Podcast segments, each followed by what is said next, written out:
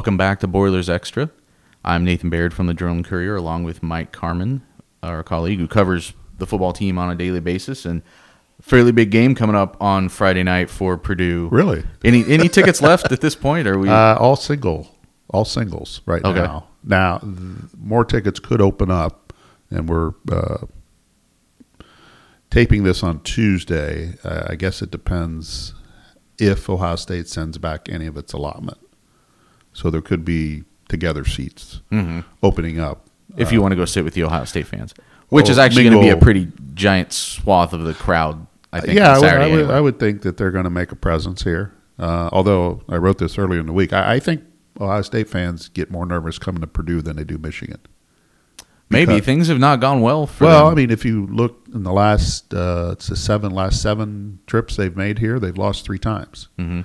Um, now, this is their first trip here since 2013, when they just steamrolled and could have scored 100. right. I'm surprised they didn't score 100. Uh, that would have been Darrell's first year. It was 56 to nothing. At the time, was the most points a visiting team had given up. That number was eventually topped by Penn State a few years later when they when they hung 62 uh, on the uh, on on Purdue. But uh, yeah, I, th- I think oh, I think Ohio State fans get a little bit nervous coming to Purdue because they've seen they've seen some strange things happen. They've seen Purdue rise up and Ryan Kerrigan become a one man show and knock Terrelle Pryor around, and Purdue ends up winning that game. And uh, you know, one of the they won an overtime game with Robert Marve at quarterback, and so just a lot of uh, a lot of strange things. And I think you I think you go back to 2002 where Ohio State needed a late long touchdown from Craig Krenzel to beat Purdue 10 to 6 and the Buckeyes went on to win the national championship that year. So it's not a house of horrors for them in any stretch, but um, I do think they're the way Purdue is playing right now, uh, and the way Ohio State has played, they're probably a little skittish about about this game. Some of that is just life at the top. Every level of sports, you hear this. When you're the best teams, you become the biggest game on everybody else's schedule. And that's usually the case. When whenever Ohio State and Purdue play, almost every time, Purdue has everything to gain and nothing to lose. And I think that's probably going to be the case again on Saturday. At the same time, I'm kind of, you know, people are making this is the biggest game in, for Purdue since I don't know when. Well, I would actually argue it's their biggest game since The first one. Well, yeah, or or or going back to last year when they're three and six and they have to win out on with a quarterback on a as it turns out torn ACL. I mean, each of those games was pretty huge, and then you play a bowl game. This I, the ramifications for Purdue are not as huge here because it's a game they were expected to lose since the schedule came out or since since both of these programs had football, basically, unfortunately. So. I, but it, it, but then when you look at it in the context of when's the last time Purdue played like a mid-season game with this much important this much uh, importance isn't the right word but just kind of this much kind of electricity around it possibly. A saturday night completely sold out most likely. Um, abc game against the number two team in the country. It's just going to be a, a, a- some some energy in that stadium i think on saturday that hasn't been there in a little while. Well, it hadn't been there since the first game against Northwestern, and I, I compare this game a little bit to that with with the hype. You only have a week of it, but with the Northwestern game, you had a, a whole off season of of build up, um, and, there was a lot at stake in that in that game. And there's there's a lot at stake for Ohio State because how deep they are in the season now. They're seven games in. They have their bye coming up next week. They still have to play, I believe, Michigan State, and they still have to play uh, Michigan at the end of the year. But the deeper you get in the season, you can't afford slip ups. you can't you can't lose if you're Right. going to be in that college football playoff. And there are ramifications for Purdue now since Wisconsin lost last week. Purdue's one of four teams, Mm-hmm. I believe, that with one loss in the West. wisconsin purdue northwestern and uh, iowa Right.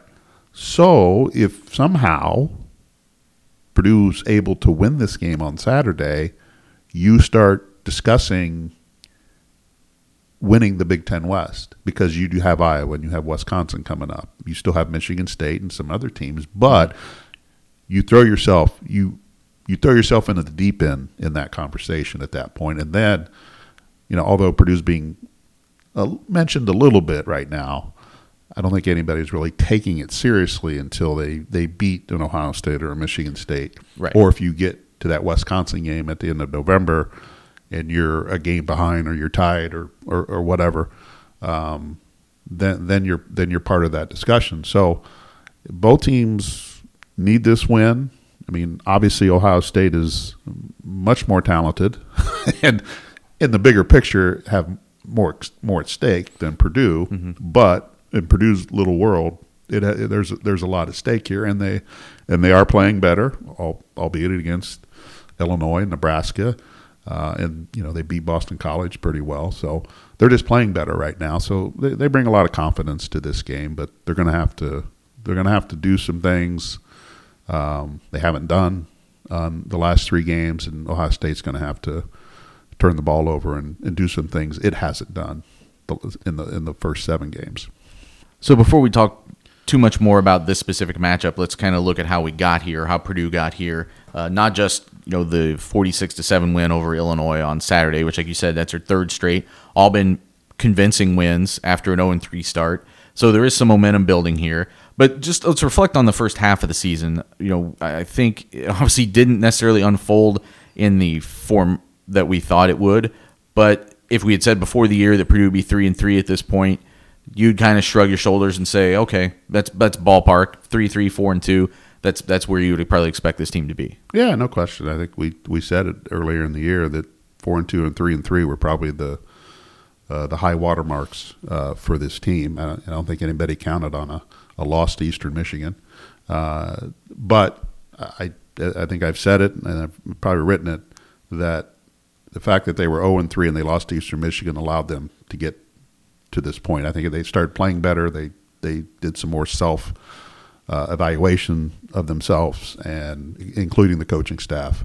And I you know I think we've seen a different a different team on offense the last four games and a different team on defense the last uh, three games. But they got they dug themselves in a hole. They've they've come back to sea level, um, in, part because of a change of mindset on offense, uh, the way David Blough is playing at quarterback position.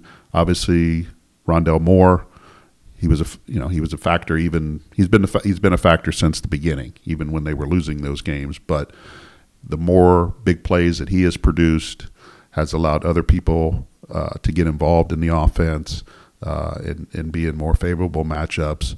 You know, I think Isaac Zico probably is the one player that has taken the most steps uh, in a positive way uh, since the beginning of the year. If you look at his kind of his four game stretch since the Missouri game, got a pair of 100 yard receiving games. I think he's got 18 catches. Should have had a third touchdown mm. on Saturday that I was surprised was not reviewed after. Now I didn't see it at the time, but seeing the replay after afterwards, it looked like he had one foot in, and that would have been a touchdown. I think Purdue ended up uh, getting a field goal out of that drive. So instead of 46 to 7, you're winning 50 to 7. Looks better. you, you, hang a 50 yeah. burger on Lovie Smith's beard at that point. so, uh, but yeah, I mean, that's just kind of general thoughts of where, of at least offensively, what they've done. The running game has, I think, been uh, uh has been above average. Now, in the Missouri game, they didn't run it at all because they just they were they were intent on passing the game. But you know, DJ Knox, 150 yards last week, and I think if you look at the the two previous games against Boston College and Nebraska, the running game got some got some productive yards out of Markell Jones and DJ Knox, and now we're starting to see a little bit of uh, Alexander Horvath uh, like we did last week. So there's three running backs right there in the mix, and I think the offensive line has held up uh, pretty well. Um, they're, they're, not going to, you know, they they've got bigger challenges coming up this week and then down the road, but they've they've produced quarterbacks have been sacked 12 times. That's not all on the offensive line. David Blough has hung on the ball too long on a couple of those. Even Sindelar, when he was playing, uh, I think held on to the ball uh, too long. So, uh, but overall, I think the offensive line um, is doing well. I would like to see more players rotated in, but at this point, I think they're just going going with what they know, who they trust, and that's just going to be the way it is. You get in, you get into a season, and you have a chance to to maybe make something of it Where at the beginning you're like, yeah, you know, let's rotate eight people in there and get that. No, you got a chance to you got a chance to continue your momentum, and I think that will probably hurt them down the road as you get into next season. But nobody's really thinking about that right now. Well, you you try to get that bowl game because then that helps you get extra practices that where you can maybe make up for that. I mean, that's again, this is what happens when you lose a game you're not supposed to early. It throws off the trajectory a little bit, and you have to adjust. And I think that's that's part of that. Um, for those who are readers of JC Online and the Journal and Courier beyond um, just being listeners to this podcast. Um, if you're listening to this on Tuesday, you can go to the site, and um, Carm has already posted his um, mid-season superlatives for offense. His his his That's a his big awards. word. That's a big word that I haven't I didn't use. Well, I had to go back and Google change it. You can Google it when we're done. um, and um, so before the season, you had picked Rondale Moore as the guy that you thought would be the offensive player of the year for Purdue. Where does that stand at midseason? Well, at, at midseason, um, I, I picked an MVP, and it's David Blough, um, and that's For no- offense or for overall? No, just just the offense. Um, and that's not to discount anything Rondale's done because he's been fantastic. Uh, but I just, you know, I the offense begins and ends with the quarterback, and I think David has, uh, you know, he got he he wasn't the starter at the beginning of the year, and it appeared that they were going to go with Sindelar for the long term until those three interceptions against Northwestern. Then they both played against Eastern Michigan, and Sindelar was going to be the quarterback when they played Missouri, but suffered an injury the Wednesday before. And David has taken that and run with it, and uh, and he's played well. Uh, just two interceptions in the last four games. One was on a trick play against Missouri. The other one was a tip pass in the secondary uh, against Illinois. But he's been uh, he's been efficient. He's completing 68, 69 percent of his passes. He's pushed the ball downfield. Um, I just think he's he's the guy right now that's making this offense go in conjunction with Brohm being more aggressive and willing to take more shots down the field. And uh, guys have stepped up and made plays uh, along with that. So David's kind of my, uh, or he is my MVP of the first half on the offensive side. I think that's the right call. That's probably who I would pick. And I think you could make the case for him even if he wasn't playing as well, even if he had just brought some stability to that position and just taken some of the uncertainty out of it and and given them an answer that they could rely on day, week in week out because 3 weeks into the season when we thought quarterback was going to be a position of strength it had become sort of this position of uh, unease for, for this team, and he came in and answered that. And then throw on top of that how well he's playing. I mean, he's playing the best football that he's ever played at Purdue, and doing it consistently. Um, you know, he isn't turning the ball over and is getting and is distributing the ball in this offense the way it's supposed to be distributed. He's playing like, frankly, he's playing like a multi-season starter veteran, like you would ex- kind of expect, I suppose, at this point. Like he would probably expect of himself to be playing. Right, and is it because he's been the only guy the last four games? Is is that the reason why he doesn't have to look over his shoulder? You know, you ask him those questions, and they all say that's not a big deal. You know, they did do it last year, back and forth, but you know he's able to play against Illinois, the team that broke his ankle in 25 different pieces uh, last year. So that was a big moment for him to to get some redemption, just for him personally, to play well against Illinois and for Purdue to win the way they did. But he he's got as they all do. They've got to they really have to up their game in the second half of the season because of the type of defenses they're going to face and just the overall talent they're go, they're going to see from uh, uh, the, the the teams they play the next six games. So I assume if you're giving a, a freshman of the year, a Newcomer. newcomer of, newcomer of the year, um, probably not having to go to a second ballot at the convention to decide who wins that this year. Yeah, it was uh, in the vote of one. It was overwhelming. Number one, Rondale Moore. 100% of the vote. Hundred percent of the vote went It's to like Rondale Kim Jong Un. yes, I'm not always the dictator, uh, but yeah, Rondale. He was clearly. You, I mean, you're gonna you're gonna find a spot for Rondale in your midseason awards, regardless if it's the MVP, if it's the newcomer, if it's. Uh, so Rondo gets a couple mentions. First of all, he's a newcomer, which duh, and then he gets the top play of the year because top play of the midseason, uh, the the catch against Boston College, uh, where he he took a short pass from from Blough and uh, bounced off a defender, and then nobody in the stadium could catch him after that. Thought about the jet sweep against Northwestern because that that kind of introduced him to college football uh, at that stage. Mm-hmm. I mean, he made the first guy miss, and then started his little high stepping stuff that he does, and no one could catch him from that point on. Terry Wright had some nice downfield blocking distractions that, that allowed him to get in the end zone. Uh, but I went with the play from Boston College. Just thought that was more significant because it, it, was a play in a game where Purdue needed to win, and it really helped them kind of get get away from that 0 3 start. That that makes perfect sense. I think what's more interesting to me, the play that the plays that define Rondale Moore to me, and it's happened now several times, is when there'll be a, a, a jet sweep or some kind of pitch or something to him in the backfield, and you're like, oh, that's like a three yard loss. Or, oh no, wait, it's a touchdown, or it's or it's even just like a two yard gain. Like he, that's the element that he brings to this team that I have not seen on the field in a while. Is he takes the negative and turns it into a positive in a way that just your average college football player can't do.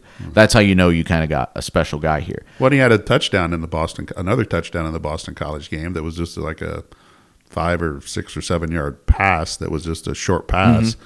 where the defender came up and he just kind of like get away from me. Right. and, right. and just waltzed into the end zone. And that's the other thing. Like we all heard about his speed, but until you get here and you see him doing the 600 pound squat or whatever, again, you start to see, okay, we're in a different dimension here, and there's things he can do that, that other people can't. However, I think it's important that Purdue has found someone to step up opposite of that too. I mean, teams are going to at some point concentrate on Rondale Moore or try to take him out of a game. He becomes a bigger part of the game plan. So who else in this receiving corps is going to step up? And you already mentioned the guy in Isaac Zico, who I think has in these last four games, and I think it's probably not a coincidence that a it's come with Moore's development. B it's come with Purdue deciding to take some shots downfield and be more aggressive, and that fits his skill set a little bit.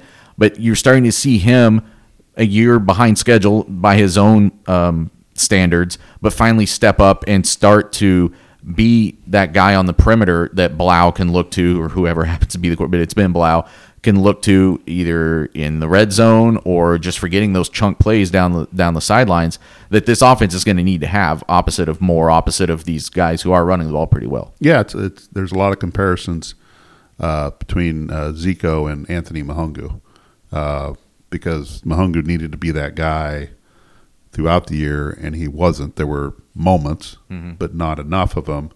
And it wasn't until the Iowa game last year where he stepped up and made a couple plays, and then the IU game, and then obviously the the, the game winning touchdown in the bowl game. But people forget that he was actually benched in the right. bowl game right. for poor performance. Right. And then they he was the guy that was rotated in and out a lot last year because he just was he just wasn't consistent enough you know, I think Zico not just based, a better player. Well, I think he's a he's he's a more refined football player right. than than Anthony, and that's not all Anthony's fault because he where he came from, sure. and, and when he got involved in the sport. But Zico is is clearly ahead of that pace that what Mahoungou was doing last year, uh, not just on sheer number of just on just because it's six games, but also just as you mentioned, he's just more talented and football's more more ingrained in him than it was uh, uh, Anthony. But they need him to continue, and they need other guys to do it too. But uh, you know, I think he's probably the most improved guy uh, on the offense right now. Um, you know, you could you probably look at a lot of different players and, and say that, but I with with what his role has been and what it needs to be. Um, he, he's the he's the guy that I think has made the most strides since the end of you know when you when you start training camp to to now. I mean, listen, egg on our face, but going into last year, the thought of Anthony Mahoungou being this team's co-offensive player of the year for a, a team that was going to go and not just make a bowl but win one, we would have laughed at that. And and we still do. but we saw it happen. We saw, and not just the, and more importantly than us seeing it happen, Isaac Zico saw it happen. And just from talking to him after the game on Saturday, you could tell that that made an impact. He saw a guy who was on nobody's radar, who had been a fringe role player for his entire career to that point, comes in and not only has that impact on that season, he gets looks from NFL team after the season. He's in camp with an NFL team after the season. That's what Isaac Zico wants to be, and he saw A plus B equals C, and you saw, and that's why he put in the work in the offseason. You're seeing it it start to pay off. Um, most overlooked position or player or thing I from put the the, half. offensive line just because, eh, first of all, that's always the case. They don't get, um, they never get the the recognition and. Uh, or they they only get the recognition when they're called for holding or or a penalty.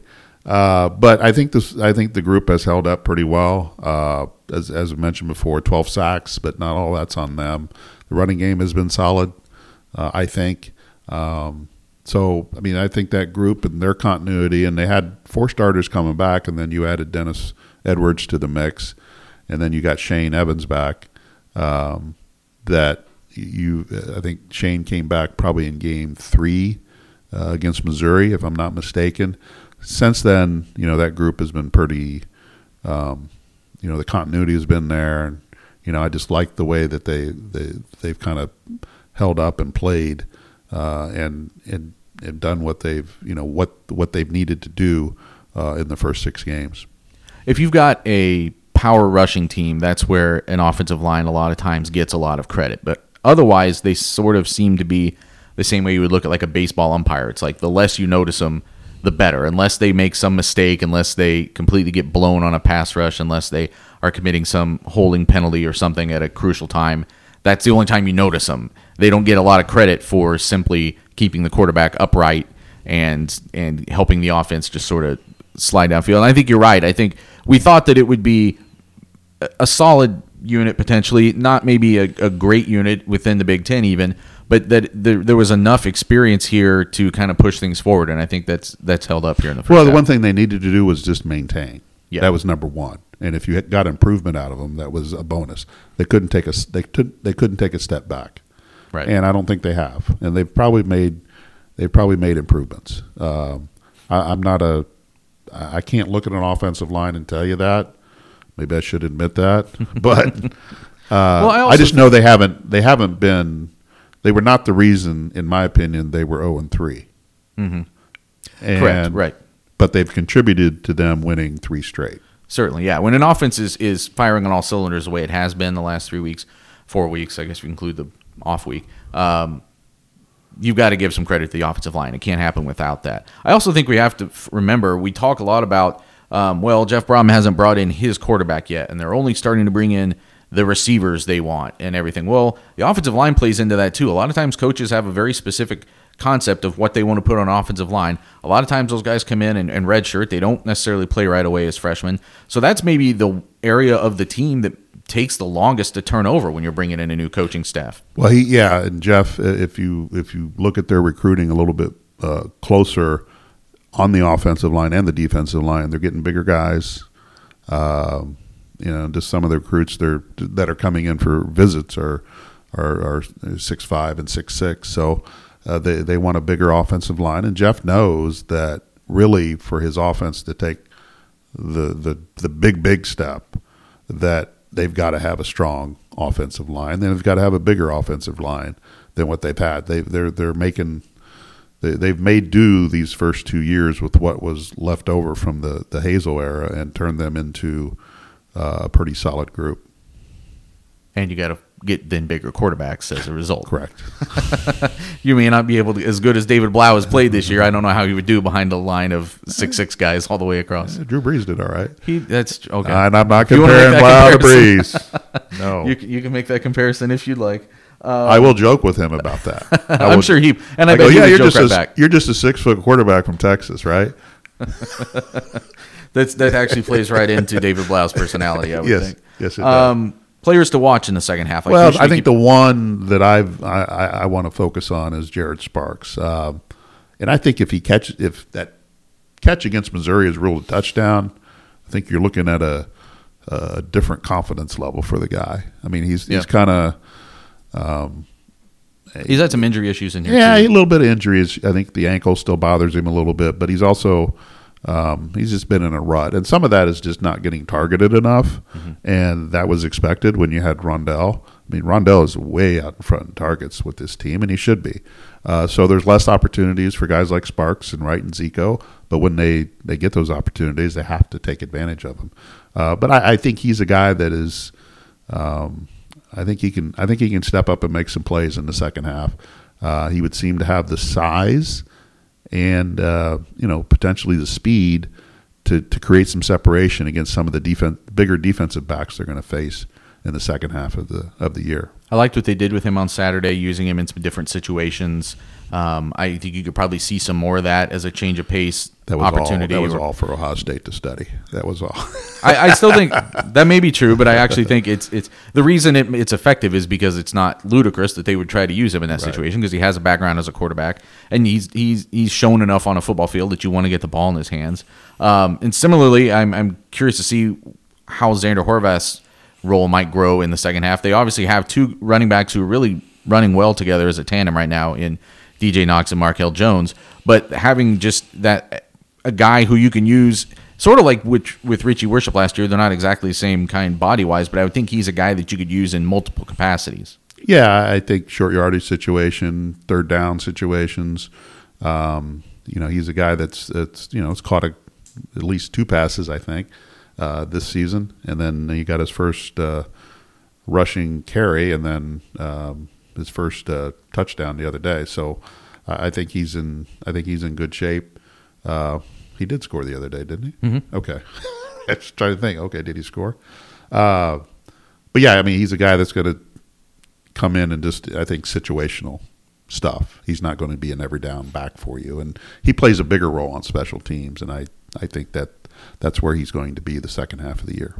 If we're picking first half surprises, my biggest surprise of the first half would still have to be um, not a positive surprise for Purdue, but losing that Eastern Michigan game at home, and especially in the way they did it with just just kind of giving it away in a few different facets, whether it was special teams, whether it was some costly um, penalties.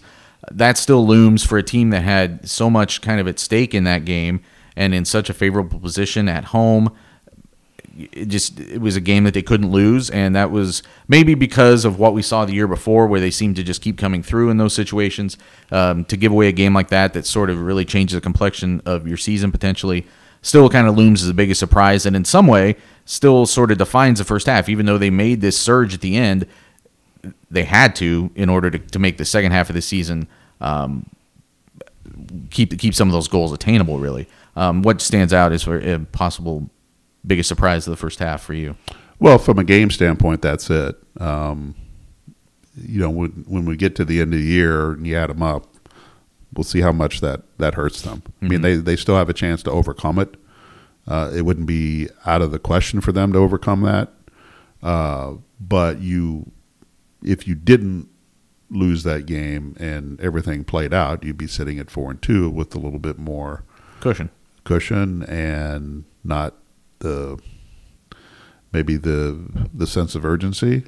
But I do think the loss kicked them into a sense of urgency mode that has carried over mm-hmm. these last three games. So do you get the same kind of spirited play that you had against Boston College, Nebraska, Illinois, knowing your back is against the wall if you had won that game? I, I don't you know, I don't. It, it's so hard to predict that after the fact. Yeah, you'd, you'd like to think that the coaching staff and or the veteran players on this team would have made that point, even if they had found some way to barely win that game.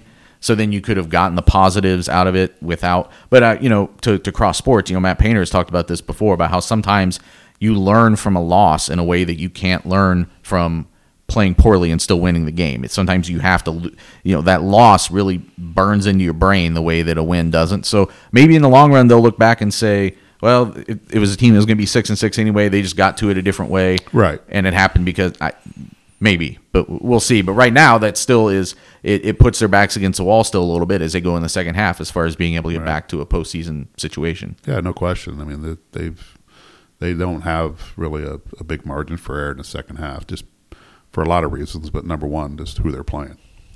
Well, speaking of that, Saturday night, 7:30 at Ross-Ade Stadium, Ohio State comes to town, number 2 team in the nation, which is the first time a number 2 team here since 99. Penn State in Uh, Penn State, 1999. yeah, Penn State was undefeated. Came in here and won the game. So Ohio State's good. Tell us about it. They're really good, and they're probably uh, good because of their quarterback. But they're good not because they run the ball, because they throw the ball. And I, in listening and watching Jeff Brohm talk about Ohio State, he seemed kind of jealous. He's like, "Hey, these these, Yeah. these these guys have good athletes across the board. They got playmakers all around, and they throw the ball." He seemed like, "Hey, that's a that's a Yeah. good situation uh, to have." And I, you know, I did some number crunching. Um, when you look at the the four Big Ten games that they played, Ohio State, and when you look at the big big plays, and big plays are usually defined by 20 yards or more, um, they have 23 big plays of 20 yards or more in the four big comp, Big Ten Big Ten games. Excuse me, uh, 19 of them have been through the air, so 82 percent of their uh, their production in big plays is coming through the air. Now Purdue in that same situation, they've played one less game, but they're at 68 percent. Uh, but it just shows you what Ohio State wants to do, what they're good at. They can run the ball, but their preferred method is through the air. And they've got big receivers. They got talented guys on the perimeter, um, and the, their quarterback is just uh, Dwayne Haskins has just been lights out. I mean, he's he, if he doesn't win the Heisman, he'll probably finish second. Right as of right now, depends on some other things going on. But you know, here's a guy that's completing seventy percent of his passes, um, probably better than that, and I think twenty eight touchdowns and four uh, interceptions. He's the first Ohio State quarterback uh, in in program history to throw for two 400 yard games in the same season. Okay, now they used to be a cloud of dust back in the day, Right. so that's maybe not a big surprise. But when you've done something for the first time at a program like Ohio State, it, it's pretty significant. And Well, any I don't care if it's BYU, you still threw for 400 yards twice in a season. We're only up to week six. That's still pretty good. Yeah. that means you're on a good pace. he's on a great pace. He mean, he's basically on a pace to throw um, 55 touchdown passes or 50 touchdown passes, whatever Right. it is. Defensively, uh, you know, I think that's where Purdue can have some success. I, you know, I'm I'm confident Purdue can put up some points in this game. I just don't know if they can put up enough. Um, It's like the the the Missouri matchup, but then another power of 10 like beyond that. Yeah. Like, um, I, I, you know, I, I, Ohio State has some issues on defense, and they won't get all get all the way solved, in part because uh, Bosa won't be back this week, and I'm not sure when he'll be back. So you're taking a potential NFL draft pick out of the out of the rush. So, um, but I, I do think Purdue can can move the ball against them and put up some points uh, and get and get in the end zone. Uh, but it's a different kind of defense than Purdue has faced all year. They're going to be they're going to be they're going to be quick. They're going to be athletic. They're going to jump passes. Uh, they're going to be able to apply more pressure on the quarterback from just the front uh, four. Uh, so everything has to work in rhythm on offense for Purdue. David Blough can't hang on the ball for an extended period of time, and it might be a situation where he only goes through one or two progressions and then tries to figure out a way out uh, at that point uh, because he'll get sacked a lot. Um, so it's it's a different. While the defensive numbers for Ohio State are not overly impressive, they bring that different element that Purdue really hasn't seen this year, and that's just overall speed and athleticism on that side of the ball. when you look at the success that Purdue's defense has had these last three weeks, you know, they played a team that they matched up pretty well with, I thought, in Boston College. And then you play the two spread mobile quarterback teams, but and, and both those teams went down and scored first in those games, Nebraska and Illinois both, and had some success early. I thought Nick Holt, Purdue, whoever, however you want to say it, made good adjustments from there took you know the early downs away from them and forced them into passing situations, and that's where Purdue could have success. But I don't think that necessarily means that Purdue matches up well against teams that throw the ball like this. And I think this goes back to the conundrum that they faced early in the year, which is they can't. It's hard for them to bring a pass rush and really sell out on the pass rush because you can only trust this secondary so much. But if you don't bring the pass rush, you're giving a great quarterback and some great weapons a lot of time to make plays. And we saw this against Missouri. We saw it in some of the games before that where you know, on those in those one-on-one situations, the opponents were winning those plays, and I think that's something they have to reverse. Obviously, on Saturday. I would be shocked if we don't see a constant barrage of pressure. I mean, you have to trust either your front or you have to trust your back half. That's it. it, throughout the game, you're going to have to trust both, Mm-hmm. but you can't give them the time. So basically, you have to trust the back half because we saw what happened against Missouri when Drew Lock had eons of time to to sit back there and find the receivers that he wanted to find, and they're going to come open. They just it's just the way it works.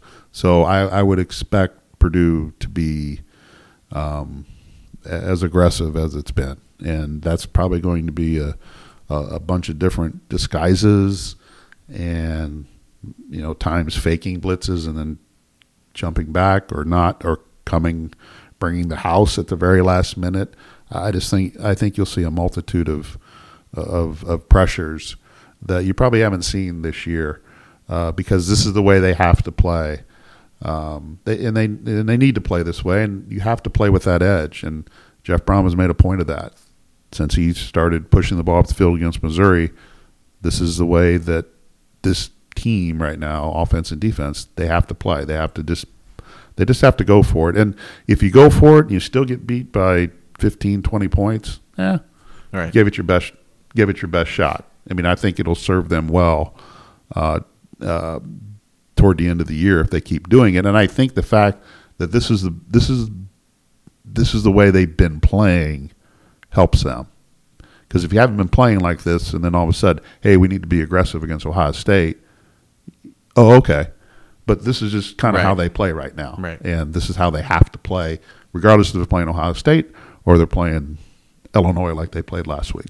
Yeah, and I think what I should say is one thing I think they have been doing these last few weeks is really dialing up the pressure in smart ways at smart times. They've been really picking their spots well. There was a Thieneman came in on a blitz and got a sack the other day. Kordell Jones had been making an impact there. So I, I- think that it's it's it's just I'm, I'm interested to see how that's going to balance out because I, I think that the weapons that Ohio State has is going to leave Purdue maybe more vulnerable. But I think you're right. I think you kind of have to just uh, take your best shot because that's what's been working. Well, and uh, also you- you're going to have to trust your offense to get the ball in the end zone, and I, I a lot will probably be dictated how this game unfolds early.